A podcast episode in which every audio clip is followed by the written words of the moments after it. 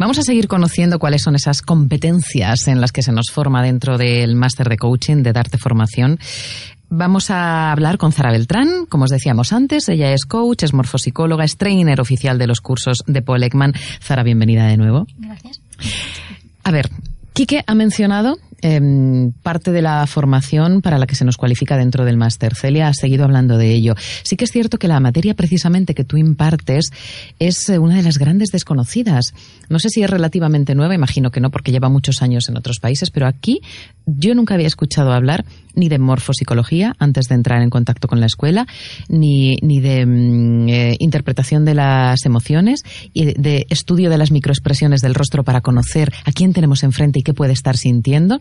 Es una materia apasionante porque te da un conocimiento muy profundo de, primero de ti y luego de la persona que tienes enfrente para poder ayudarla, ¿no? ¿Cuál es la materia que impartes? ¿Cuál es el nombre concreto? Pues eh, concretamente es el ESAC y el ETAC. El ESAC y el ETAC pertenecen a Paul Ekman. Todo lo que sería eh, inteligencia emocional llevada ya a la comunicación. ¿Quién es Polekman? Polekman es el, bueno, lo define incluso como uno de los grandes psicólogos del siglo XXI. Eh, es americano, viene de Estados Unidos y es el, que empezó, o junto al movimiento que hubo ese conocimiento de las expresiones del rostro, a investigar. Es verdad que él empezó con el movimiento de las manos, y sin embargo, sí, sí, de las manos. Él, ella era psicólogo y quería saber cómo avanzaban sus pacientes por el movimiento que hacían las manos, si lo aceleraban o lo reducían. O... Entonces eh, empezó un poco con todo lo que es el lenguaje eh, no verbal del cuerpo. Y sin embargo se cruzó en su camino eh, Silvan Tompkins con investigaciones sobre el rostro y por ahí fue avanzando hasta tal punto que se fue a la que lo que llaman las edades de piedra, las civilizaciones de la edad de piedra, a Papua Nueva Guinea. A estudiar a estudiar qué pasa en esas sociedades donde no había una contaminación eh, televisiva o de los condicionamiento más para saber si era eh, biológicos y las personas eh, comunicaban de una manera innata o lo aprendían. Entonces allí que se fue y de ahí pues todos los estudios, cuenta con unas 200 publicaciones, 15 libros, eh, de todo lo que es investigación rigurosa científica sobre cómo comunicamos, especialmente con el rostro, las emociones. ¿Podemos engañar con nuestras microexpresiones? Quiero decir, ¿puedo manipular la forma en que hago, utilizo los, mi rostro y los movimientos que hago con el mismo para poder generar una impresión diferente a la que estoy sintiendo? Lo puedes intentar. ¿Pero lo puedo conseguir? Hay quien lo puede conseguir. Un porcentaje, sí, son auténticos especialistas. Es muy complicado. De hecho, para conseguir engañar te lo tienes que llegar a creer y por lo tanto ya es una emoción tuya. Ah, claro, ya no estás engañando. Claro, ahí es el ah, kit. Efectivamente, desde ahí es donde perfectamente a la hora de comunicarte puedes percibir cómo la otra persona, aunque intente mostrar esas máscaras que antes comentabais, incluso nosotros mismos, si hay esas fugas por detrás de todo lo que es la emoción, por eso las emociones son tan importantes a la hora de tenerlas en cuenta en nosotros y conocerlas en el otro, cómo se, la, cómo se le escapan en esas fugas. ¿Cómo es formarse con Paul Ekman para luego trasladar ese conocimiento a través del máster? Es que tiene que ser impresionante, ¿no? A mí me parece apasionante. ¿Cómo fue la experiencia? ¿Cómo es? Pues eh, la experiencia, para empezar, fue todo un reto eh, para mí, concretamente, porque era todo en inglés. Eh, a día de hoy nosotros lo impartimos en español, por fin aquí, pero tenía que empezar y el empezar era hacerlo en inglés. Para mí era un gran reto. entonces fue apasionante el poder estar allí con las personas que trabajan directamente con Poleman, con toda la fuente, todos los conocimientos, todos los estudios, como te lo van mostrando y el campo que te van abriendo, lo que no conoces, los cinco canales de comunicación. ¿Cuáles son los cinco canales de comunicación? Pues eh, nosotros ponemos el 100% de nuestra atención en un canal y ese canal es el contenido verbal. Ese contenido verbal viene a ser un 7% de lo que comunicamos. Solamente. Solo. Luego tenemos cuatro eh, canales que emanan mucho más. Y es lo que nosotros fijamos un poco como lo que llamamos la intuición, ¿no? Pues algo me dice que esta persona, pues es lo que hace en la expresión de su rostro, todo lo que hace con su cuerpo, el rostro es el canal número uno, lenguaje corporal canal número dos, y luego la voz. En cuanto a voz, que los grandes oradores sabéis trabajar muy bien porque transmitís mucho, no solo en el contenido, sino en el cómo se hace, pues es la voz y el estilo, tu estilo verbal. Esos son los cuatro canales, más contenido. Y entonces, eh, ¿en qué, ¿en qué medida me puede ayudar a mí como alumna del máster el tener el conocimiento de la materia que tú impartes? En una medida me parece imprescindible. Es, eh, al fin y al cabo, el coaching, tu herramienta es la comunicación. Tanto lo que expresas como lo que te dicen.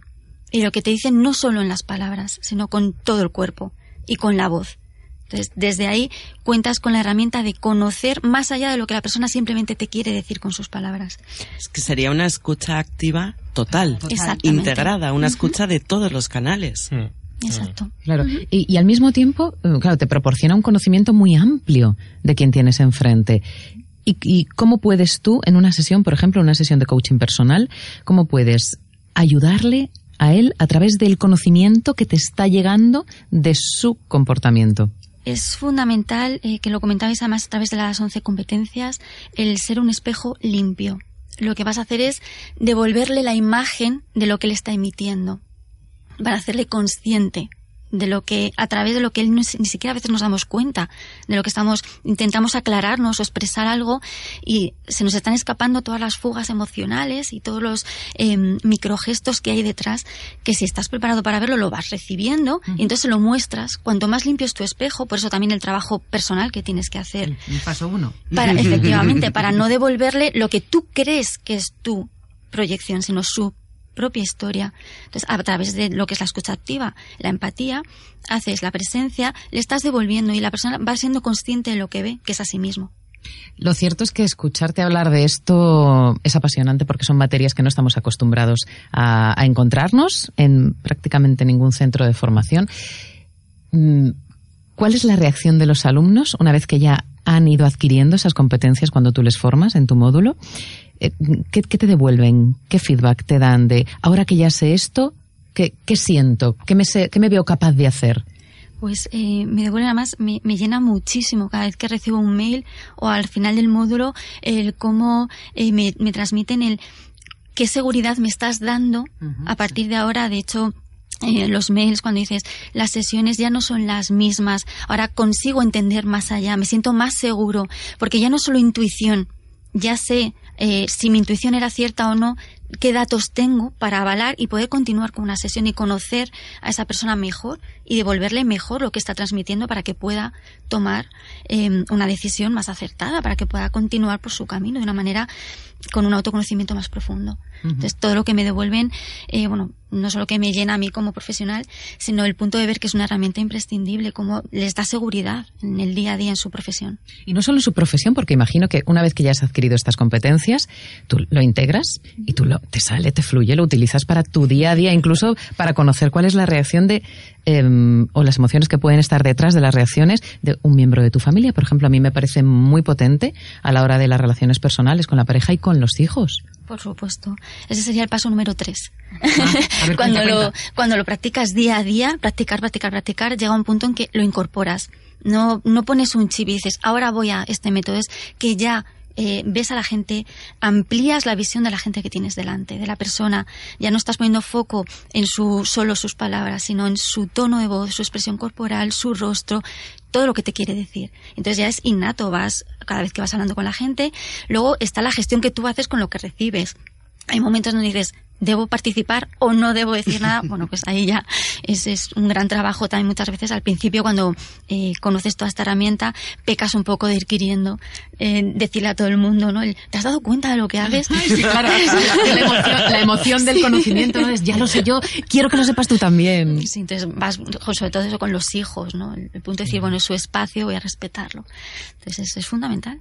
Claro, pero ese respeto, ¿querías apuntar algo, Quique? Ah, eh, ese respeto del que hablas, em, claro, ya mm, también nos ayudan dentro de la formación del máster a adquirirlo, porque no solamente eh, te, te, dan conocimientos que tú puedes emplear como herramientas, sino que parte de ese trabajo personal es el saber dónde tienes que colocarte en cada momento, ¿no? Y el no querer invadir, no querer ser directivo, sino permitir que la persona, que el coachee en este caso, actúe en función de su propio criterio. Efectivamente, esa es la, la gran asignatura, ¿no? La inteligencia emocional saber la asertividad, qué decir, cuándo decirlo, incluso darte el permiso de decir lo que no será asertivo, ¿no? Llegados a un extremo.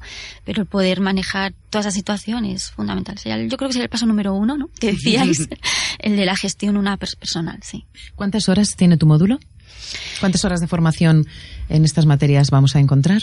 Son, es, cada, son dos módulos, eh, dos fines de semana o entre semana, depende de la modalidad que vayas eligiendo. Eh, el ESAC y el ETAC, además, ahora se han, eh, se han equiparado en horas y son 15 en cada, tanto en el ESAC como en el ETAC, o sea, 15 y 15. Es una formación bien profunda, o sea, 30 horas en total. Más luego, la certificación lleva un, tienes que hacer un ejercicio ah, para superarlo. Celia, ¿el ejercicio en qué consiste? Bueno, el ejercicio supongo que Zara es eh, más experta en todo eso. Yo lo que quería hacer en el apunte es que generalmente recurrimos a las horas de clase. Y cuando decimos 15 horas decimos horas de clase. Pero en realidad el cómputo general de trabajo con cada una de esas modalidades no son 15 horas. Es decir, estamos hablando probablemente 15 horas en clase, el doble de horas en casa para, para seguir practicándolo y todo. Es decir, que y, y, los ejercicios y todo que se ponen a disposición para interiorizar los conocimientos de los, del módulo es precisamente destinado a que se ejecute, que se lleve a cabo esas horas, ¿no? Y yo creo que el ejercicio sí que nos puede decir Zara mejor en qué consiste. ¿Quieres ser coach profesional? ¿Quieres vivir de tu pasión? Darte Coaching lanza la formación más completa del mercado para ser coach profesional y vivir de ello con su posgrado universitario. Máster propio en coaching profesional con inteligencia emocional y practitioner en PNL. 1500 horas con 60 créditos universitarios ECTS. Certificaciones: Coaching, ICF y ASESCO. Inteligencia emocional con Polekman International. PNL con el co-creador de la programación neurolingüística Fran Pucelik. Más información en darteformación.es darteformación.es. Esto sí que es ser creativo. Si eres coach y quieres ganar destreza en las sesiones, entra en coachingrealista.com. Encontrarás toda una guía metodológica para conseguir sesiones de éxito. Encontrarás documentación sobre el método, grabaciones y lo mejor de todo, asistirás a sesiones en vivo que podrás comentar después con el coach Carlos Melero. Todo en coachingrealista.com. Hay diferentes formas de ejercer la profesión de coach, coach personal, coach profesional. Hoy estamos hablando sobre estas dos y estamos hablando de distintas formaciones que podemos encontrar. ¿Qué tienes que estudiar? ¿Cómo te tienes que formar? ¿Dónde es eh, bueno que te formes si quieres ser coach y vivir de ello? ¿Quieres desarrollar tu vocación y además encontrar una buena forma de ganarte la vida haciéndolo. Estamos hablando con Sara Beltrán, entre otros profesionales, y ella al principio, al, final de la primera hora, nos estaba hablando de en qué consiste la formación que ella imparte dentro del máster de coaching de la Escuela Darte Formación y Coaching. Y estabas hablando de la formación ESAC-ETAC, eh, detección de las emociones, detección de, de la credibilidad, interpretación de los distintos canales de comunicación que tenemos, y se nos ha quedado pendiente, Sara, ese ejercicio que pones a los alumnos, que forma parte también también del aprendizaje que realizan y de luego cómo lo ponen en práctica. ¿En qué consistía ese ejercicio? Eh, consiste eh, concretamente en todo lo que hemos practicado y comentado y enseñado a lo largo de las que son 15 horas de formación, pero que por supuesto luego hay que saber llevar a la práctica, pues ponerlo en práctica. ¿Cómo? A través de un vídeo, que mejor forma se hace un pequeño test al principio de contenidos y luego un vídeo que viene, todo nos viene a más a través de Poleman Internacional, eh, viene además con su riguroso control porque es imprescindible mantenernos fiel a la fuente siempre. Entonces, a partir de ese vídeo que nos dan, con los criterios que debe ver el alumno, una vez formado es importante que aprecie determinadas cosas. Entonces se le pone ese vídeo donde hace un análisis como si fuera un informe que presentaría a un cliente o eh, si tuviera que en directo a esas habilidades transformarlas en, en su en su propio mm, herramienta de trabajo, ¿cómo lo haría? Es apasionante, ¿no? Entonces tengo que ver el vídeo, analizarlo y emitir ese informe. Exacto es casi como un ejercicio profesional. Esa es la idea, que salgas ya con eh, lo que te pueden pedir sabiéndolo hacer. Mm, dentro de mm, eh, tu formación, yo te he presentado como morfopsicóloga. ¿Nos puedes explicar brevemente qué es la morfopsicología? Que para nosotros sí, la psicología sabemos, pero ¿la morfopsicología? La morfopsicología, de hecho, para mí empecé por ahí, es eh, mi, gran pasión en todo lo que es el, comunicarme con las personas, entender a la persona que tengo delante. Empecé por la parte más estática, que es la forma, y en concreto la forma del rostro. La morfopsicología es el método que une la personalidad con la forma del rostro a través de, la, de los rasgos que tenemos en la cara, eh, se puede ver cómo es la personalidad, la tendencia de la personalidad de esa persona, valga la redundancia, que tienes delante. Pero esto me lleva a pensar en cuando a veces hemos leído o nos han dicho que, por ejemplo, los asesinos en serie tienen determinada forma de la cara. ¿Esto es así? Ah, no. Ah, vale, vale, vale. Desmontar mitos. No, totalmente. Además, ese mito me lo suelen comentar y, saco las, las garras para defender la morfopsicología.